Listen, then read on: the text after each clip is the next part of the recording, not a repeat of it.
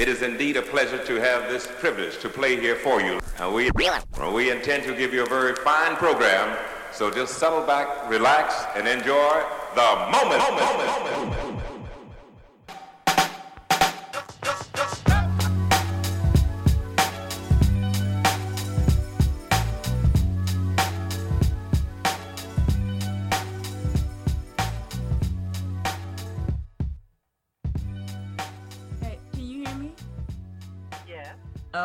How you doing? Doing good. How are you? I didn't know you was gonna be on video. I should have been on video. I didn't even realize that. Okay, I'm on video. I just got inside the car because I'm. Um, I was like, let me just go ahead and do this in the car because I have a board meeting at six thirty, so oh. I'll already be on the way downtown. Okay. No, no, no, no. That's good. Um, hold up. Okay. Yeah, so you see. There we go. There we go. I was like, I don't have no makeup on. I don't have no brows. Listen, I don't have nothing on either. but you fly, so it don't matter. Just a little behind the scenes pre code switch chatter between Vanity and I. Hey everyone, welcome back to Mic'd Up, a Charleston, South Carolina based unapologetic podcast about local activism. I'm your host, Mika Gadsden. On today's episode, I chat with my friend and fellow activist, Vanity Deterville. Vanity is a woman I respect and revere immensely. She's well known here in Charleston, and if my opinion means anything, she's sometimes overlooked, um, and I think she's way underpaid. um, I think her voice deserves to be elevated as much as possible. I, I think there's a there's a brilliance to what she offers our community here in the Low Country so enjoy this interview between Vanity and myself. Get to know her and her work, and I'll catch you on the other side. So, all right, welcome, Vanity. How how are you? I'm doing well. How are you? I'm doing great. Um, I'm looking. I was looking forward to speaking with you for quite a long time. Uh, ever since beginning the podcast, it's been very important for me to make sure I include voices from so many different um, activist here in in Charleston, but uh, I really wanted to speak with you because I, I just been an admirer of your work, um, a fan, if you will, and I really and I think I said this to you before, um, in in, in on one on one. I really think that your voice needs to be elevated. Um, I think that you have a lot to offer, and I am glad to see that you are being showcased. But um, first and foremost, can you just tell me a little bit about yourself, like who okay. you are? Mm-hmm. Um. So again, my name is Vanity Reed Deterville. Um, a native of Charleston, South Carolina. Um, so I'm a Benya. Um, and I graduated high school from here, academic magnet. Um, and now I'm in college for political science at the College of Charleston. Um, I am a, a, a poet, um, an, uh, an LGBTQ advocate, um, and a transgender ad- activist. Um, I have been uh, passionate about housing and food insecurity as it has been something that has affected me in the past um, when I was down and out.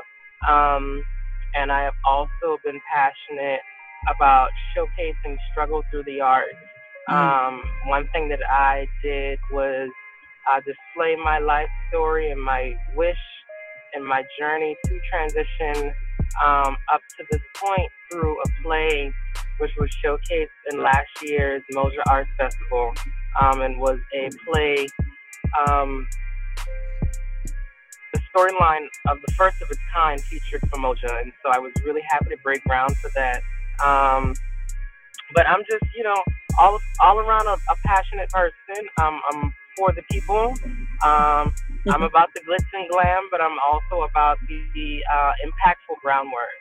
Yeah, I think that I think um I can really tell that. Yeah, I think the first impression I had of you was definitely um the glam, but I but I but after hearing you speak, I I knew there was so much more there, and learning more about that play that you wrote, um, which was the first of its kind that I've saw uh, that I've seen rather um, featured in that in that event. Um, So let me ask you this. Um, right now, I know you're passionate about the people.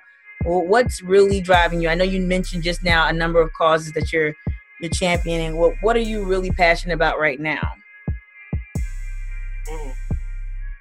So right now, I think what I've been really passionate about is educating my people. Um, my people, my people uh, are going to face a lot um, um, when it comes to the new wave of living in the city of Charleston. Um, I am working with a former city councilman right now um, who has uh, done some intentional work around Section 8 housing. And at one point in time, I lived in public housing um, on the peninsula. Mm. And I had family members who were born and raised and lived on the peninsula. And one thing I like to, for people to realize is if you're born into a certain lifestyle, if you're born into a certain level of poverty, there is in this area of town, in this region of the southeast, in this southern state, um, a small likelihood of elevating yourself from what you were born into into a different um, tax bracket or, or lifestyle, if you will. There is um, there's limited mobility when it comes to people of color born into certain status. Um, and so when I look at kids that I grew up with in, in neighboring communities, um, I see where, you know, our paths uh, diverged, whether it be school or involvement. I consider myself blessed, even though I went through some hardships. It could have been much harder. Mm. So I'm passionate about educating the people as to how policy works and how the city government works and, and what their plans are as far as seeing us in the mainstream life for, for downtown, for midtown living. Um, uh, I am just, I tell people I have a multiplicity of identities, but the first thing that anybody ever sees when they see me is a black woman. Mm. I, yeah, I was actually um, going to ask you um, when you when you were started to talk about what you are, who you were. I was going to ask what what what uh, I guess which um, identity kind of drives you. And I think you and I have that in common. Um, it definitely, especially here in Charleston, with such a unique history in and around race. Um, I yeah. think, yeah, our race plays um, a major part into like who we are and into what kind of work we do. Um, yeah. So it sounds like, um, and uh, it sounds like you're really focusing on a hot button issue. We've seen it in the Post and Courier. We've seen it reported uh, even nationally about the, the cost of living here. Um, yeah. Housing crises, crises. I've seen them everywhere from the the Bay on the West Coast to mm-hmm. here, and it, and um, so I, I feel like a lot of Americans are struggling, but specifically here in Charleston because it's changed so much, and you can attest to that as someone who's been here uh, so much change. So it's it's great to hear that you're working with other partners. Uh, how have you been received uh, by the mainstream, by the gatekeepers here? Um, surprisingly, I've been received very warm um, for the most part, and I think that's because no one would expect a woman like me to be as passionate or forward on the issues as I am. And I continue to say time after time that I want to carve a career pathway in areas where women like myself have not traditionally occupied spaces. Mm-hmm. Um, and I'm very intentional and very meaningful in that statement because, you know, there there is a, a limited scope of ability when it comes to trans women, specifically trans women of color, and um, that usually leans towards sex working. Um, now, like I said, don't get me wrong, I love to be glitched up, glammed up, and I, I love, um, you know, solidifying my image, but I am one to want to fall back on my intellect, not just my aesthetic. Mm. Um, so I think involving and, and, and intruding in spaces that um, have been typically male dominated, have been typically cisgender dominated, um, is something that drives me with everything that I do.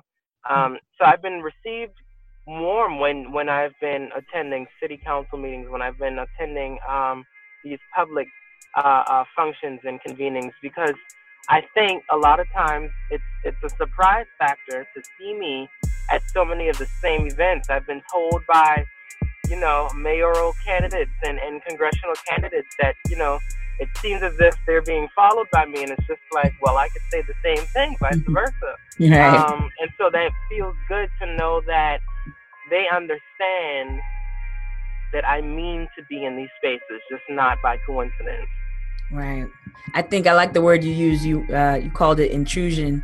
I, I love that. I love disruption in any form. And I think people view disruption. They they hear the word and they don't really. Um, I don't think they internalize it the way I do. But I I I, uh, I think um. So you know my story a little bit. Um, my daddy's from Wadmalaw. Mm-hmm. I'm from Jersey. Mm-hmm.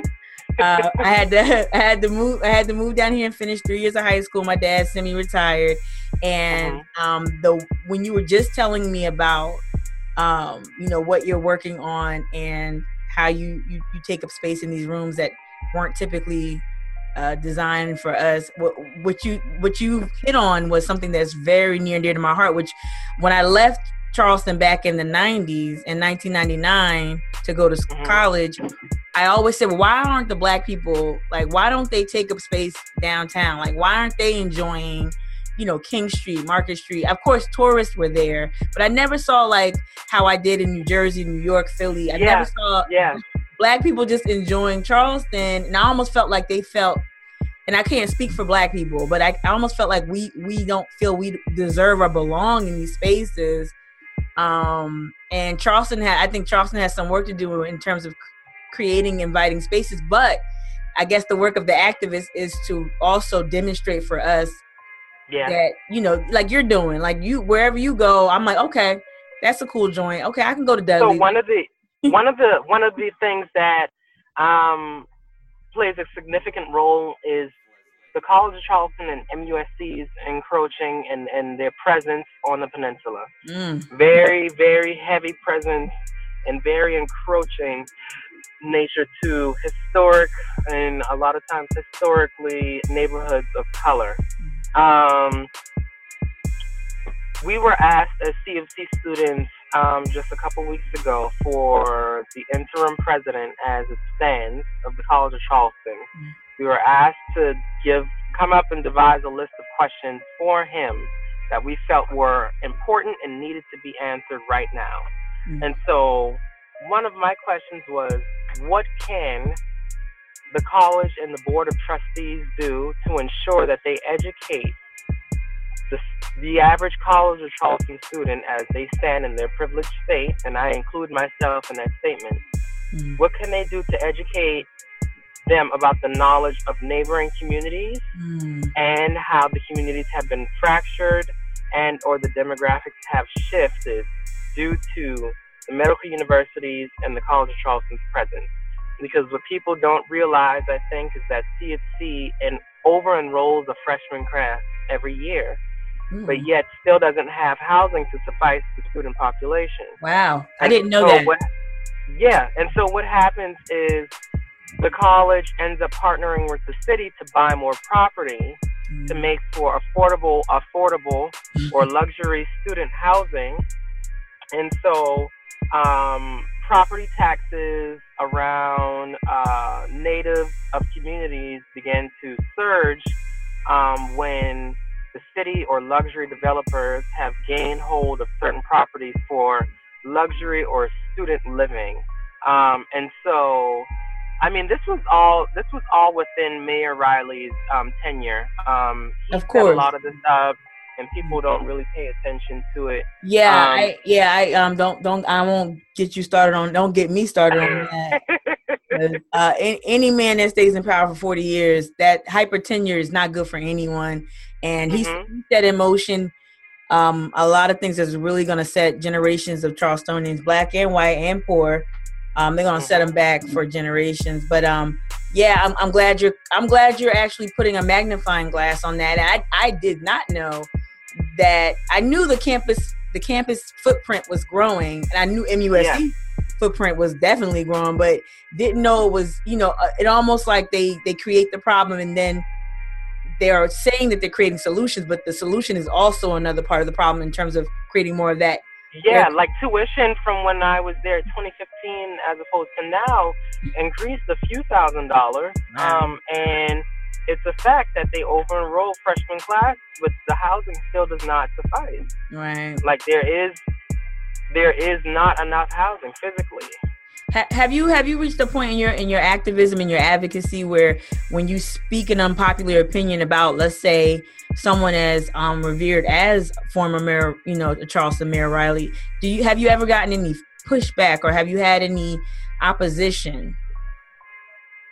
Um, so yes, I have been told um, by certain offices that I work with um, that you know whenever we're making statements to be um, sure that we're not representing the office that I'm working with at the time in the official way, so that they don't seem as if they're endorsing.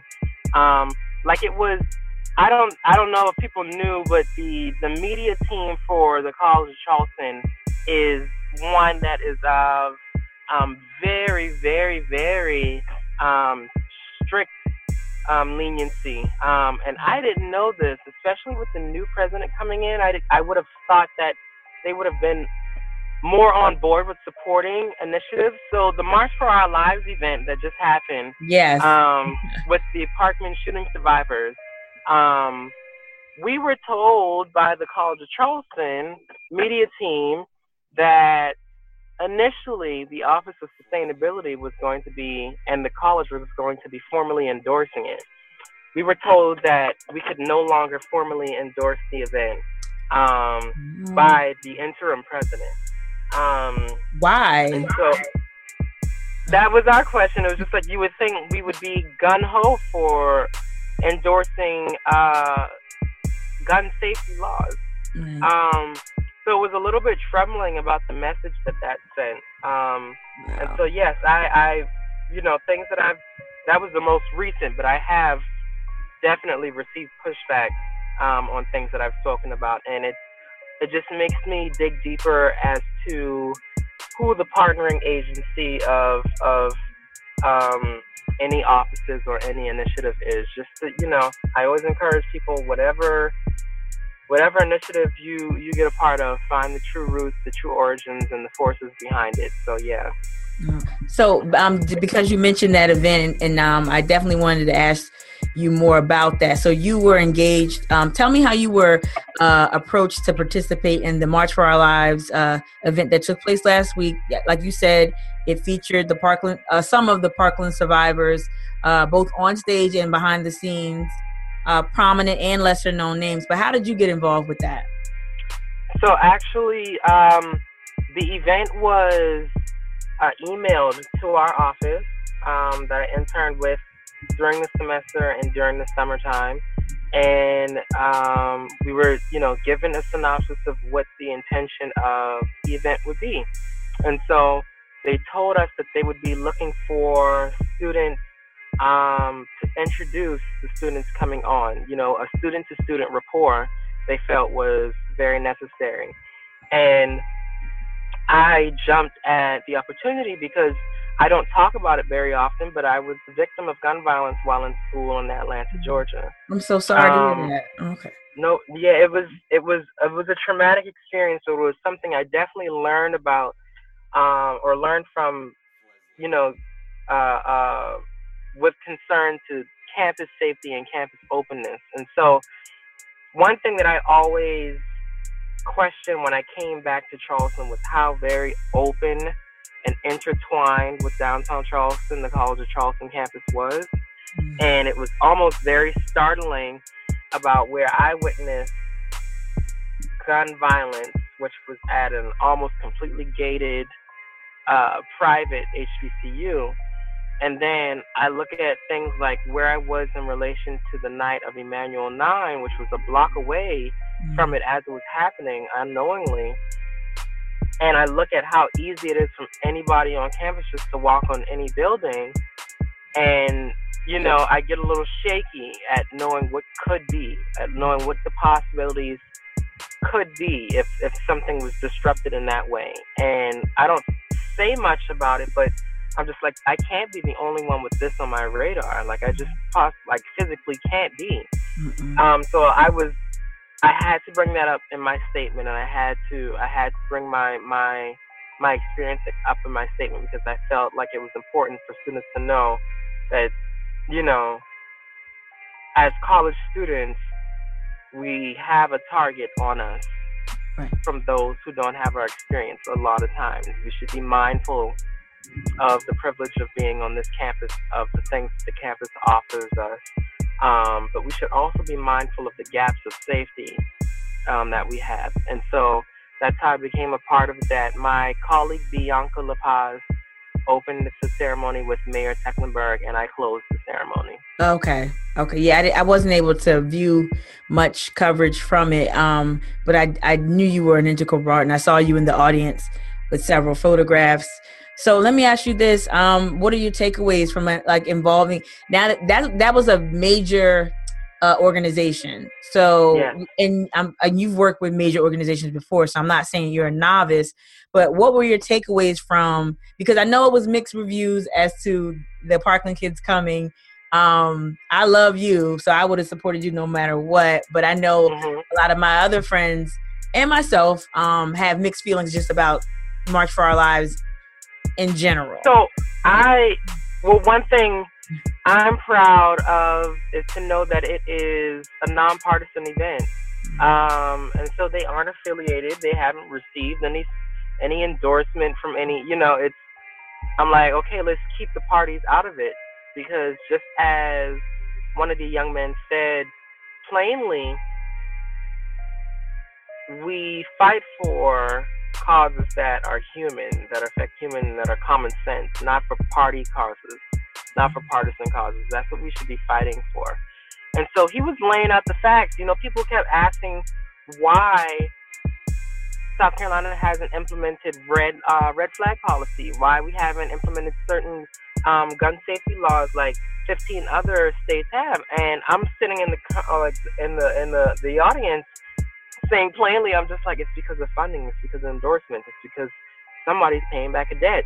And then he starts to explain explicitly how the, the GOP continues to block CDC research on gun safety um, because it would go against their endorsements, their sponsors. I said, y'all don't realize that right now we have corporation in our highest office. Absolutely. It's not just corporation writing the laws. If that's how it's been for a long time, the corporations write the laws. I said he's not changing these laws because he has debts to the NRA. He received $50 million from them, so he has to do what they say for a while. Mm-hmm. They hold that chunk in his say. I'm just like, this is how this works. And I also have been looking at that as a guiding path for my career. And I'm, I'm thinking rather than becoming a politician, lobbying for causes seems to be where me and a young a lot of other young adults have been uh, finding our cause. These kids were 17 18 19 20 i was worried at 17 year old i'm trying to figure out what i was doing at 17 I, at 17 years old i was worried about the next house party like right. No no they they are like whenever they open their mouths i'm always like slack jawed because it's like, damn, I was worried about yeah. getting a touch up in my hair. Or, right, oh, right. And so I was just like, it really, it really made me like, okay, if you say you're gonna reprioritize, reprioritize, because these kids face a national, like a modern day history tragedy, a massacre in North American history is what they experienced. Mm-hmm. What some of them lost friends to right next to them, and what they survived through, and they have turned this into a driving force for calling in their life.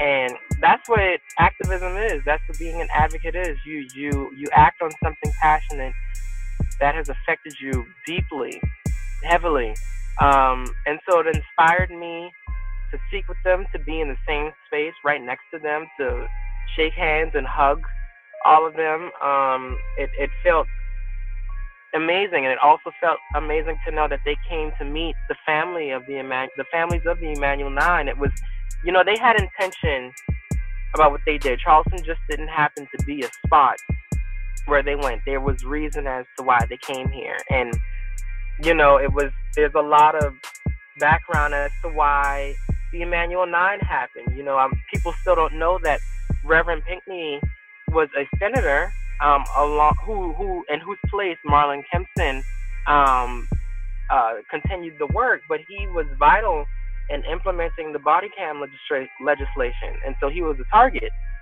um, for that very reason. Um, and I, I was just like, that is how you know that policy change is that heavy, especially in a state like this. Right, right. I think um, your perspective is is a little bit more nuanced than uh, than I, I actually anticipated. Not that you know, just just didn't know what you would take away from the event. Um, a lot of folks who I think I've asked, well, how was the event? Uh, what did you take away from it? It was more about the the fanfare and meeting the kids and all of that. But yeah, but I hear you. What you're saying is that you know, um, and what they do, what they, I will have to give the kids a lots of credit. What they do continuously is outline, like you said, um, how policy influences where we are right now in terms of our laws and um, they're encouraging civic engagement. So, well, I'm happy you participated in that um, in that event. I'm glad that your voice was there. Um, I'll ask you one more question before I let you go, or just um, I just want to ask, like, just in terms of like, what do you, what would you want to tell Charleston about? I feel like there's a wave of new voices coming. Um, this is not me. It's not me tooting my own horn, but I will say that I am doing. I want to welcome and usher in. Oh, you are doing it. uh, but but um yeah, I'm a little reckless though. I I can afford to. I, yeah, but I and you're you're gonna be you and Naomi and so many others. You all are just the brain. I'm the heart and the and you know the whatever. But what what would you tell Charleston about this new wave of, of voices coming through? What should they what should they be prepared for? Mm. Um. Ooh. they should be prepared for um voices speaking for populations that have not been spoken for for a while. Um, one thing that I take huge pride in is, like I said, all the multiplicities, but I understand which ones of my identity are at the forefront. And so, being a transgender woman um, and in these political spaces for South Carolina, I understand Charleston is like the blue patch for red state, but I, I'm I'm in a lot of uh, a lot of right leaning spaces. Um, like I'm I'm a part of student legislature, and so in the fall I'll be at in chambers again at fall session. Um, but I am around a lot of young conservative minds, um, and so being who I am in these spaces is really in itself shaking the table, let alone me speaking on anything. But me being in these spaces is causing enough discomfort. Um, but that is that is on the expressional side of my identity. My birthright side, the black person who I am, um, the Geechee person that I am, who I embrace myself to be. I am speaking for lots of Geechee people who have never acquired the language and the education that it took to be in these circles. Um, you know, I take pride in the ability to code switch among different communities um, because I feel like it's a gift um, and I feel like it helps me travel safely through multiple circles.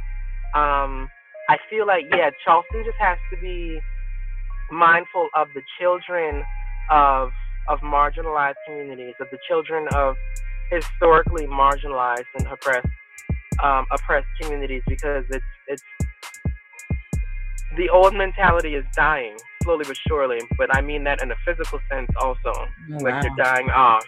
Um, and so the only option left is to replace these stakeholders. Um, and so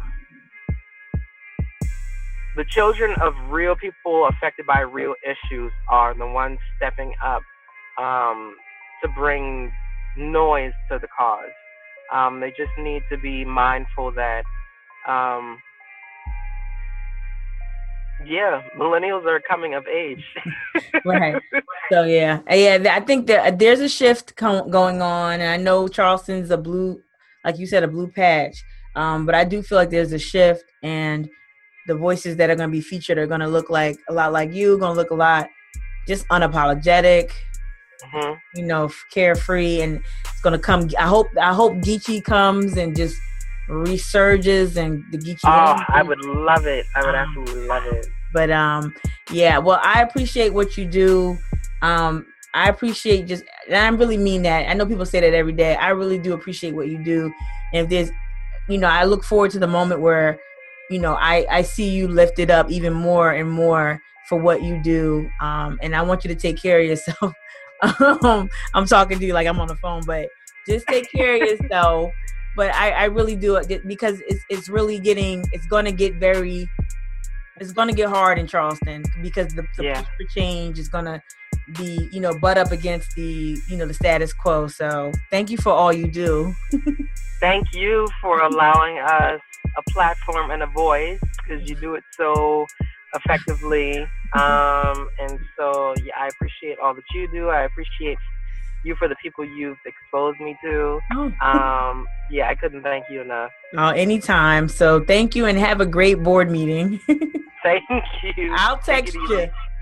all right. Bye. Once more, I'd like to thank my friend Vanity for chatting with me via video conference and for speaking truth to power on so many issues facing folks here in the low country. Thank you, Vanity. Also, if you like a special behind the scenes look at this interview, consider supporting this podcast via Patreon. You can find us on that platform at patreon.com forward slash C-H-S-A-C-T-N-E-T. Please follow us on Facebook, Instagram, and Twitter just to keep up with uh, events that we have going on each month or each week. And also, please mark your calendars. We have our upcoming Enough Yoga event led by my talented friends Kate and Kane. It's a revolutionary event where we are going to strip down the ideas of self care and make it very accessible to all of Charleston. So we'd like to see you on August 19th at the Charleston Pour House at 10 a.m. Admission is $10. For more information, you can find out on Facebook or just reach out to me directly. We also have our upcoming Journey for Justice. Remember, we're traveling to Montgomery, Alabama to visit the Memorial for Peace and Justice, also known as the Lynching Museum. The deadline to pay for that trip is approaching very fast, so please, again, reach out to me directly if you need details on how to pay for your trip. Until next time, guys, thank you so much for your support. Uh, thank you for listening. And yeah, we'll see you next episode. Take care.